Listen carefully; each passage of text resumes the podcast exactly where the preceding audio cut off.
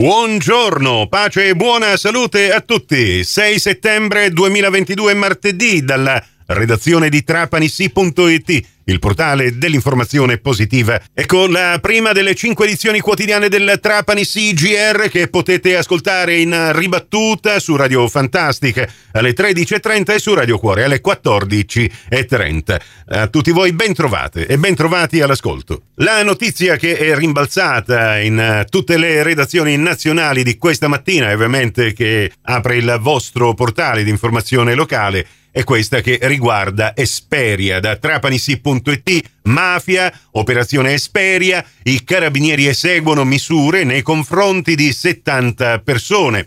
La notizia è anche corredata da un video che ci è stato fornito dal Comando Provinciale dei Carabinieri. Ornella Fulco nel suo articolo ci spiega come questa operazione dei Carabinieri si inquadri nella più ampia manovra investigativa volta alla cattura del boss mafioso latitante Matteo Messina Denaro e riguarda esponenti di primo piano dei mandamenti mafiosi di Cosa Nostra nella provincia di Trapani. Le accuse sono di associazione di tipo mafioso, estorsione, turbata libertà degli incanti, reati in materia di stupefacenti, porto abusivo di armi e gioco d'azzardo. Il monitoraggio delle famiglie mafiose di Campobello di Mazzara, di Mazzara del Vallo e di Marsala ha fatto emergere in primo luogo la figura di un uomo d'onore campobellese, il 66enne Franco Luppino, che era da poco uscito dalla carcere in quanto protagonista in passato di importanti dinamiche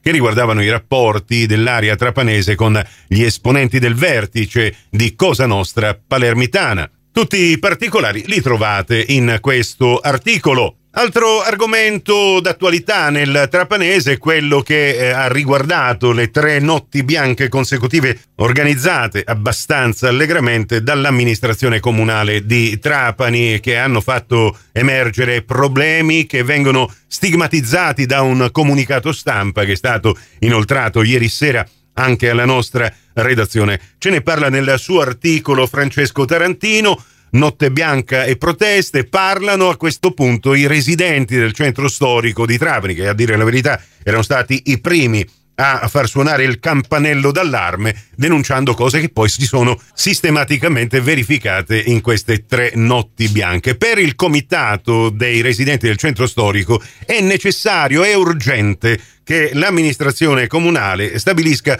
un regolamento chiaro per contemperare gli interessi eh, sia dei gestori dei BB, ma anche degli altri esercenti che hanno proposto nell'ultima notte bianca una vera e propria serrata e sono rimasti chiusi, ma soprattutto i diritti dei residenti. A quanto sembra un regolamento chiaro ancora non è stato redatto. E a proposito di proteste dei cittadini, questa mattina alle 11.30 al municipio di Trapani il comitato spontaneo No al sottopasso consegnerà al protocollo generale la petizione con le numerose firme fin qui raccolte per inoltrarle poi al sindaco e al consiglio comunale proprio per cercare di bloccare questo progetto che secondo questo comitato non risolverà il problema di una città spezzata in due dalla linea ferrata e pregiudicherà seriamente il futuro della viabilità in due arterie importanti come via Marsala e via Virgilio, nonché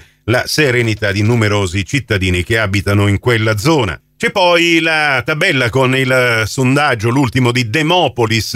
A quanto sembra il 40% dei siciliani non sa che il 25 settembre si voterà anche per le elezioni regionali. Si parla di autismo. L'azienda sanitaria provinciale di Trapani rinnova la convenzione con la Fondazione Auxilium e poi c'è un'iniziativa da parte di un consigliere comunale di Trapani, Giuseppe Vierzì. Bisogna illuminare la strada provinciale 21 immediatamente per garantire la sicurezza. Sarebbe uno scempio avere una strada nuova, ma sempre al buio. La strada provinciale 21, vi ricordo, è quella che passa attraverso la zona umida delle saline di Trapani e Paceco, riserva naturale, e che proprio per questo motivo, per salvaguardare le abitudini naturali dell'avifauna, non può essere illuminata alla stessa stregua di tutte le altre strade, ma allo stesso tempo non può restare eh, completamente al buio così come lo è in questo momento. Il prossimo appuntamento con l'informazione alla radio su Cuore su Fantastica alle 11.30 e in ribattuta alle 15.30 su Radio Fantastica